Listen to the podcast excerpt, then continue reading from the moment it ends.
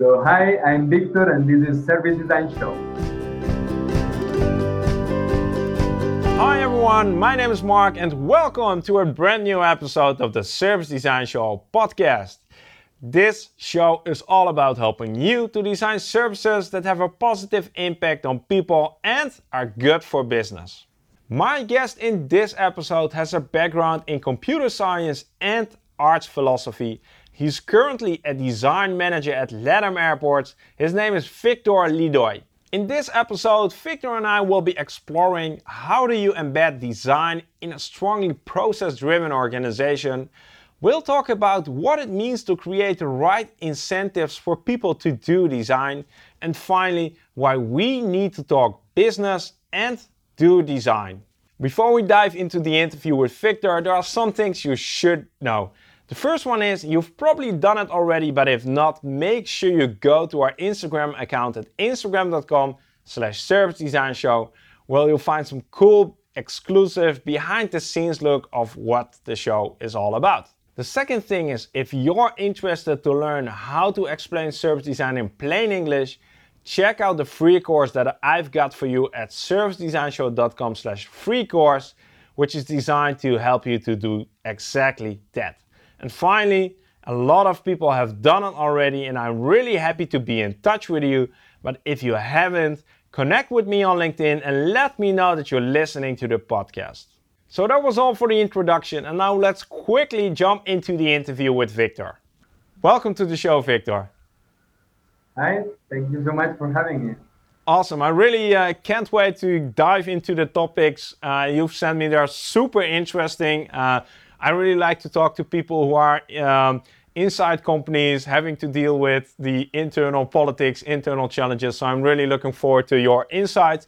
But let's start with the question that I ask all my guests uh, in the past two and a half years, and that is Do you recall your very first memory of service design?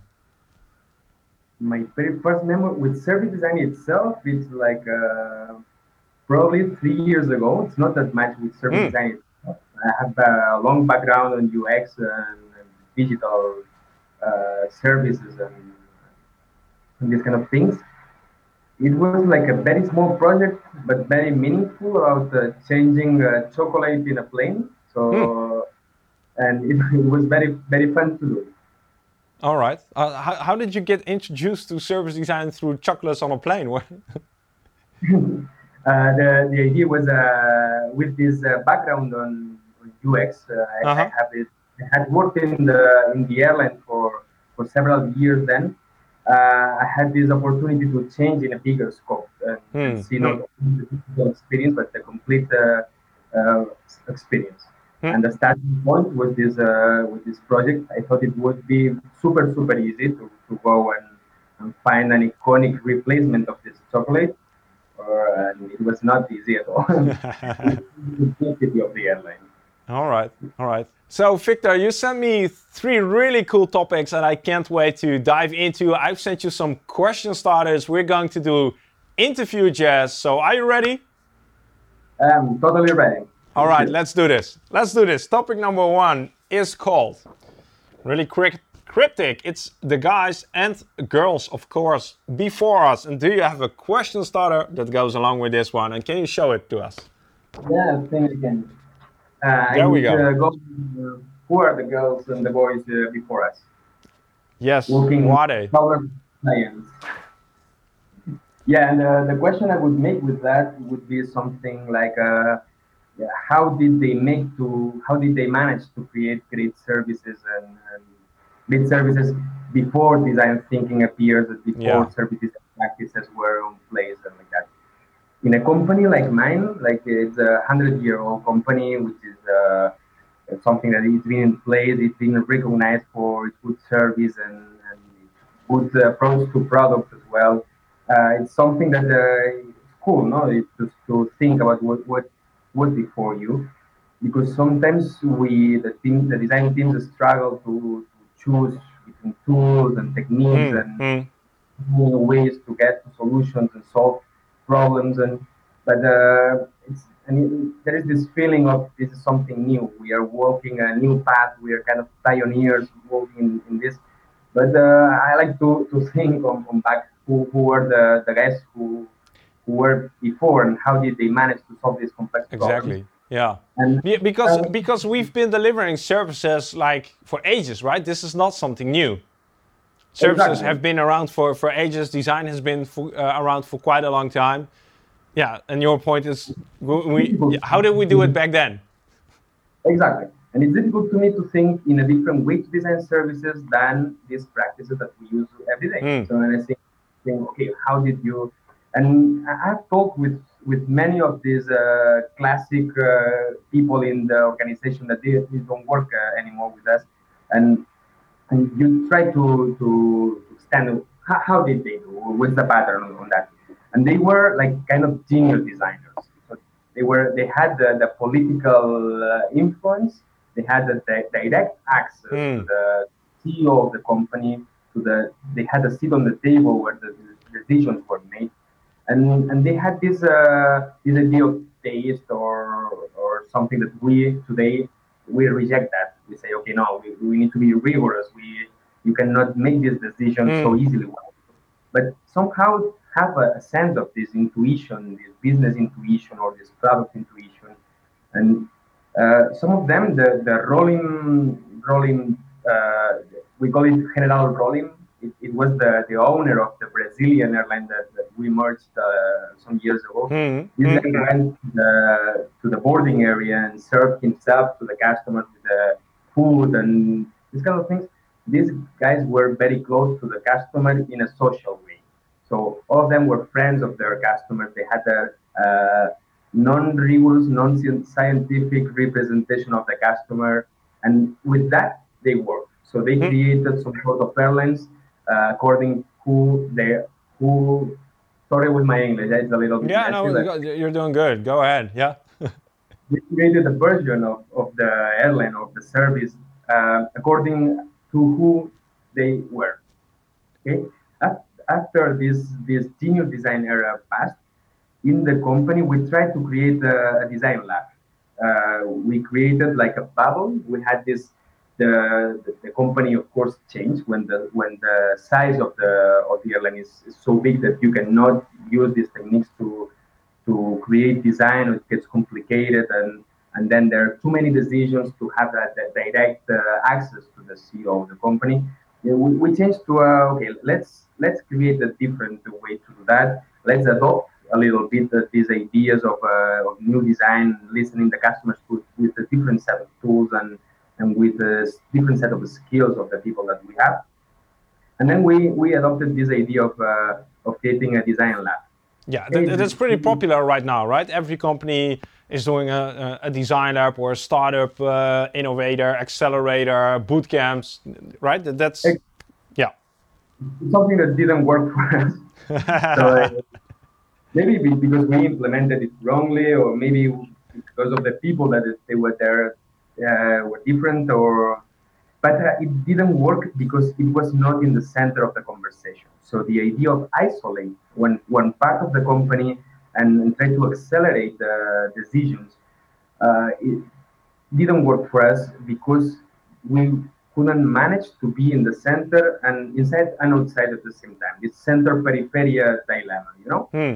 So, and we finally managed to try to solve non-central problems of the airline, and and so we, we moved in a in a in a place where we could be actionable, and this place were, were not relevant was not relevant.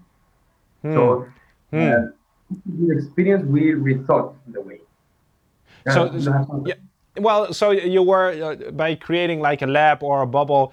You, what you gain is um, uh, probably uh, decision power. You can take action. You you have uh, independence, but it's harder for you to work on challenges that are actually relevant to the business or influence the business. Yeah.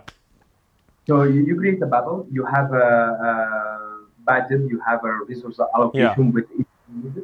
So you don't have a, a, the, the, the power of uh, solving big problems. Yeah, yeah, yeah, yeah. So you move in a in a spectrum to, to try to solve like uh, addition, accessory problems.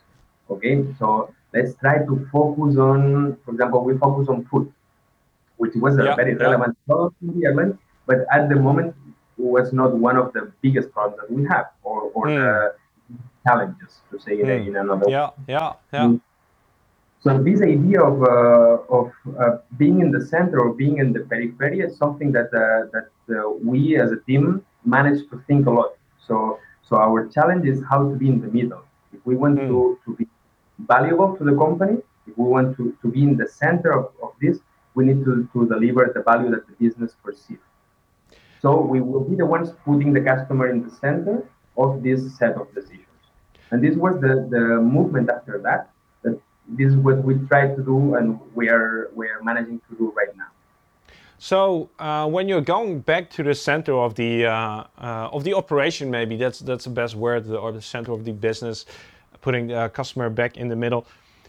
They did that uh, like uh, in the early days, let's call call it that, uh, in the good old days. What what inspires you, or what can we learn from how they approach this, and uh, what can we take uh, from that to today? What is your biggest lesson from that age or period or era?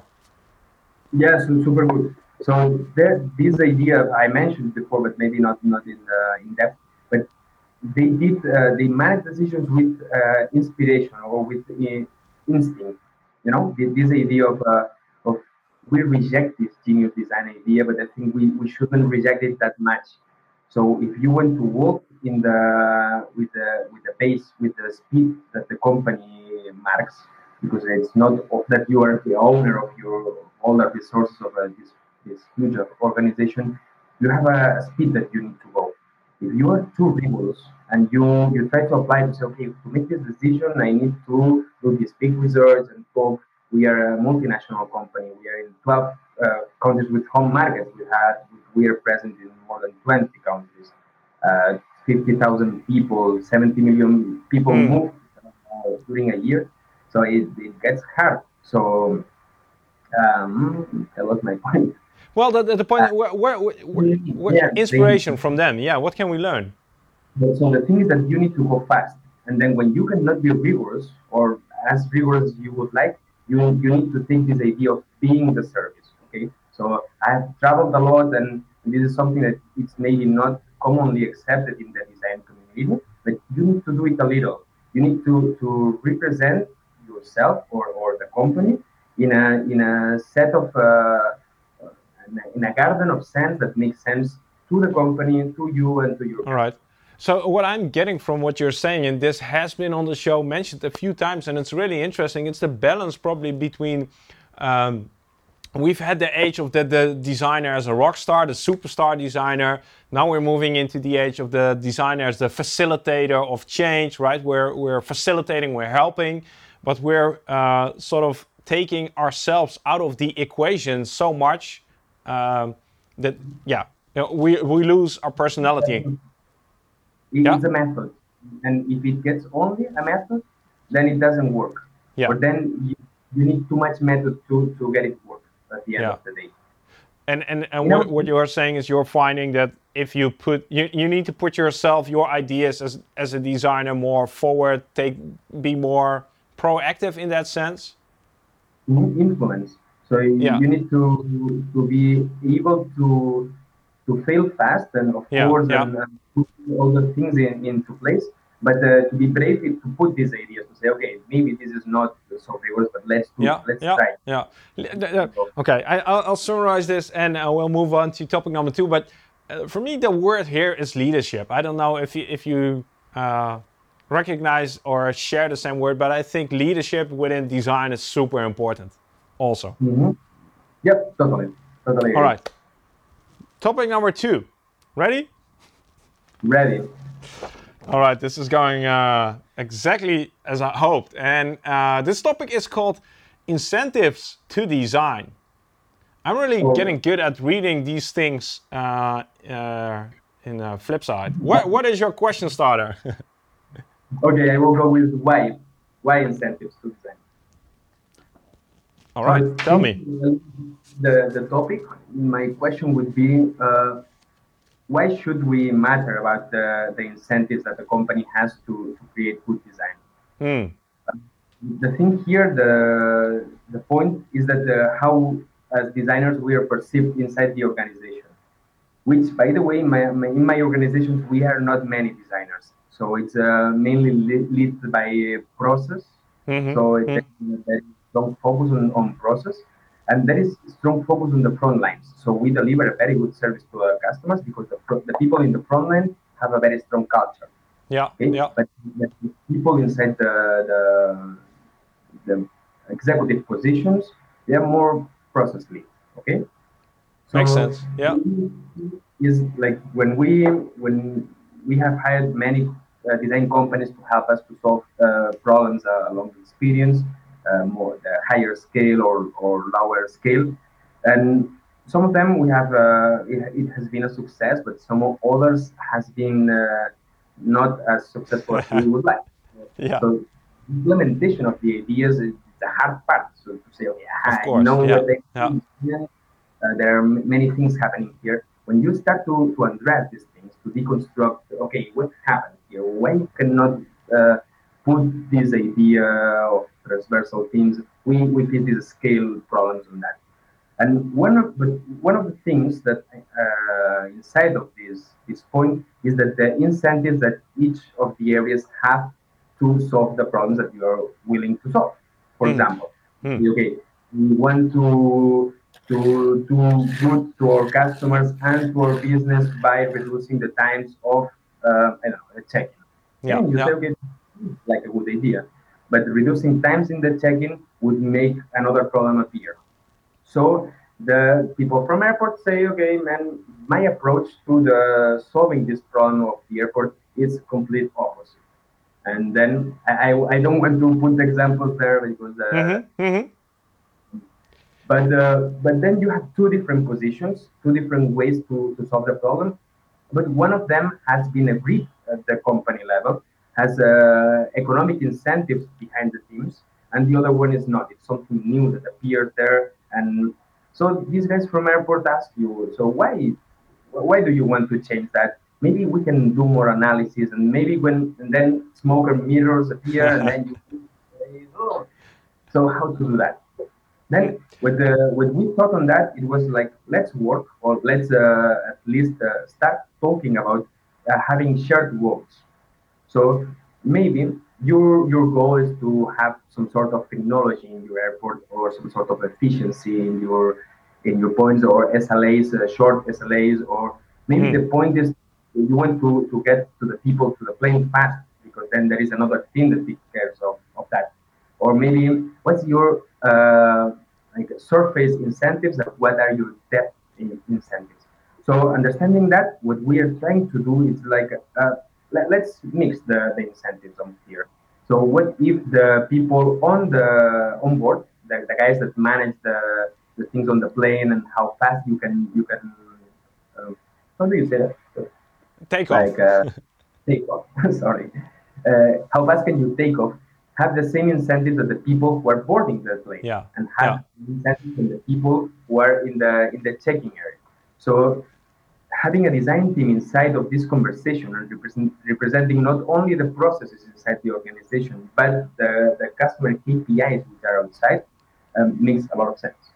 Yeah, and that, this is uh, uh also something I think that is really common for our organizations that are uh, um, built around really uh, structured processes. Um, and that is that each department, each each um, yeah, each department, each silo is managed uh, in in their own using their own KPIs. There aren't shared. Uh, there there isn't a shared KPI, right? That that's the difficult part.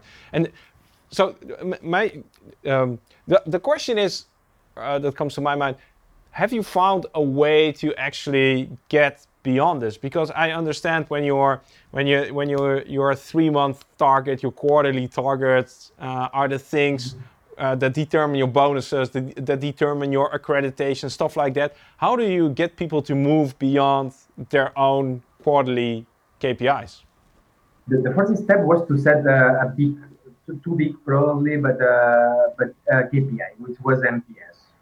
All right. Yeah. Yeah. Yeah. In, in industry to to put that into place. But then the second thing was to, to have the customer feedback data. So we, we hired a tool, it's called Medallia. It, it's super good. It's something that allows us to send the surveys to our customers in real time. So now we have the ability to say, okay, man, maybe your KPI of, of uh, efficiency in the checking is super cool, but at the same time, I look at the perception perception of the customer, and then something happens here. Hmm. Then this is a starting point because you need to have a structure of governance that uh, goes along that and and takes a point. And another part that you want to take and to put it in your innovation process. So the way that you design. Yeah, sorry. yeah, yeah. No, go ahead because you have to do something with that customer feedback. Yeah. Exactly. So you once you have that, now we have a we have a uh, small pilot, not not that small, but uh, mm-hmm. we are doing things with that. But now we are trying to put it in the in the higher process. So so how to put uh, customer feedback uh, in a structured way, in a scale, to mm-hmm. solve problems in this in this huge operational point. But this is one way to go. Mm-hmm. But the other way is to how to legitimate the design process to say, okay, it's more valuable if we the, the more results that we have will be more valuable to the designs that we make later. So we're trying to, to put money behind that and, and this, this idea of say, okay, let's translate um, how how much impact will have our process in general, abstractly, not in a concrete project or um, to the company, to try to, to move the way that we're. So that's like if you manage to crack that, um, actually quantifying the added value of the design process for the business. That's yeah. How how far? Sorry. That they are different tracks. Yeah. So we, we are receiving the customer feedback. We are working in, in putting this uh, all time this idea of money behind the point. And there is a third one, which is the design teams talking about uh, having a common language with the operational and process teams or, or the rest of the company, uh, which is the KPI.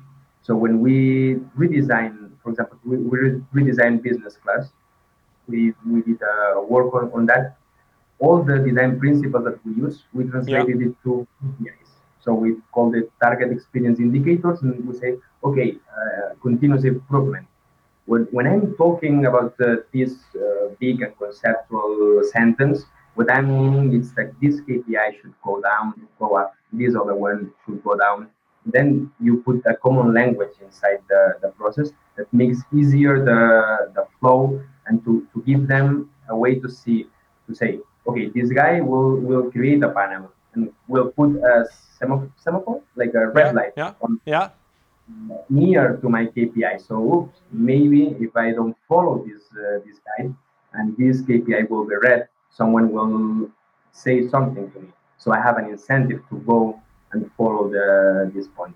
So hmm. having this common language allows you to talk the same the same thing uh, across teams on the different levels of year. That that's really uh that's really interesting. I and yeah that that's really. Have you? Uh, have you found that uh, any of these three works better? Are you getting better results, or is it just all three are super relevant, but just use them in different scenarios?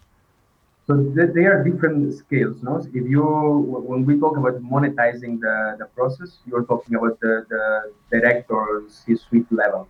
So yeah. you're talking with in that point. But the, the problem that you face on on doing a project, a concrete project that, that have a concrete impact on the customer, it's something that is in the people that they are mm. working on the line or working yeah. on the on the systems on the so with these people you say okay let, let's let's put the kpi as a common language. Let, let's do it together co-create but they not always have the time and not always have the, the buy-in to, to the process. So let's put this kind of practices here. And then uh, you hope that all the not hope mm-hmm. i think we're succeeding on, on that. And then Medallia is a, like a kind of a mid-level because it, it works for the people down and it's been a very, very good experience and also with the people up. Hmm. because they can see the impact uh, on the business and they can translate to, to the, to the KPIs. Does it make sense? Yeah, it makes a lot of sense, and I think it's really important. Uh, also, I'm really curious uh, what the viewers and the listeners of the show think of uh, actually creating common ground and common KPIs. What are your approaches to that? So uh, leave a comment uh, down below, guys. Really interesting. Um, we can talk all day about KPIs, but the next topic I think also links to this. So let's just move into that one and see where this leads us, right? Okay. Uh, we were talking about business and money already, so uh, let's continue it in uh, this topic, which is called Talk Business and Do Design. Uh, again, uh, the question for you if you have a question starter. Okay, I think this is should be how. I like this one. I like this one already. How can we? how can we do that? Uh, yeah, no, that's the that's the thing, man. Uh, why, why, my I, question is, why should we do this? Why should we talk design? Uh, why should we talk business and do design? Why shouldn't we talk design? I think it's a, it, it depends on the organization. So mm-hmm. it depends on how positioned are are you in the organization or your methods in, inside of it and the history that they have. And as well, it, it matters the, the the point of your organization. Who are you? and why are you there and what's your positioning how do you compete in the in the market so if i'm for example in, in my industry we have Ryanair you're from Europe yeah. you, you know that yeah. Yeah. Uh, Ryanair is positioned as a low cost company and we are positioned as a as a full service carrier traditional carrier which is moving and, and but at the end of the day we all compete for the same cash. yeah we yeah, all yeah. struggling from the from the from the same markets to, say it this way. So once you understand where, where are you and and the culture and the, and the shape and the drivers of the of your company, then you can decide which uh, strategy to use. Uh, for us, coming from this genius design approach, genius with, with we were not designers, but genius on, on that place, try to move with this design lab that uh, that move out from from the central space in addition to many other other things, drove us to this uh, to this approach. So if we want to, to have a seat on the table, we need to be able to uh, take care of the problems that the, that the company does. So mm. we need to influence and put the customer problems inside this table and in a way that they and we can agree, you know, they can work with that and manage and mold and shape the problems in, in a way that it's good for the company and as a whole. So, um, yeah.